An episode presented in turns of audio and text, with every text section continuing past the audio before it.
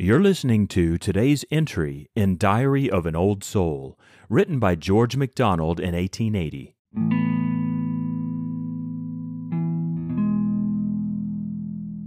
Why is it that so often I return from social converse with a spirit worn? A lack, a disappointment, even a sting of shame as for some low, unworthy thing. Because I have not, careful, first of all, set my door open wide back to the wall, ere I at others' doors did knock and call.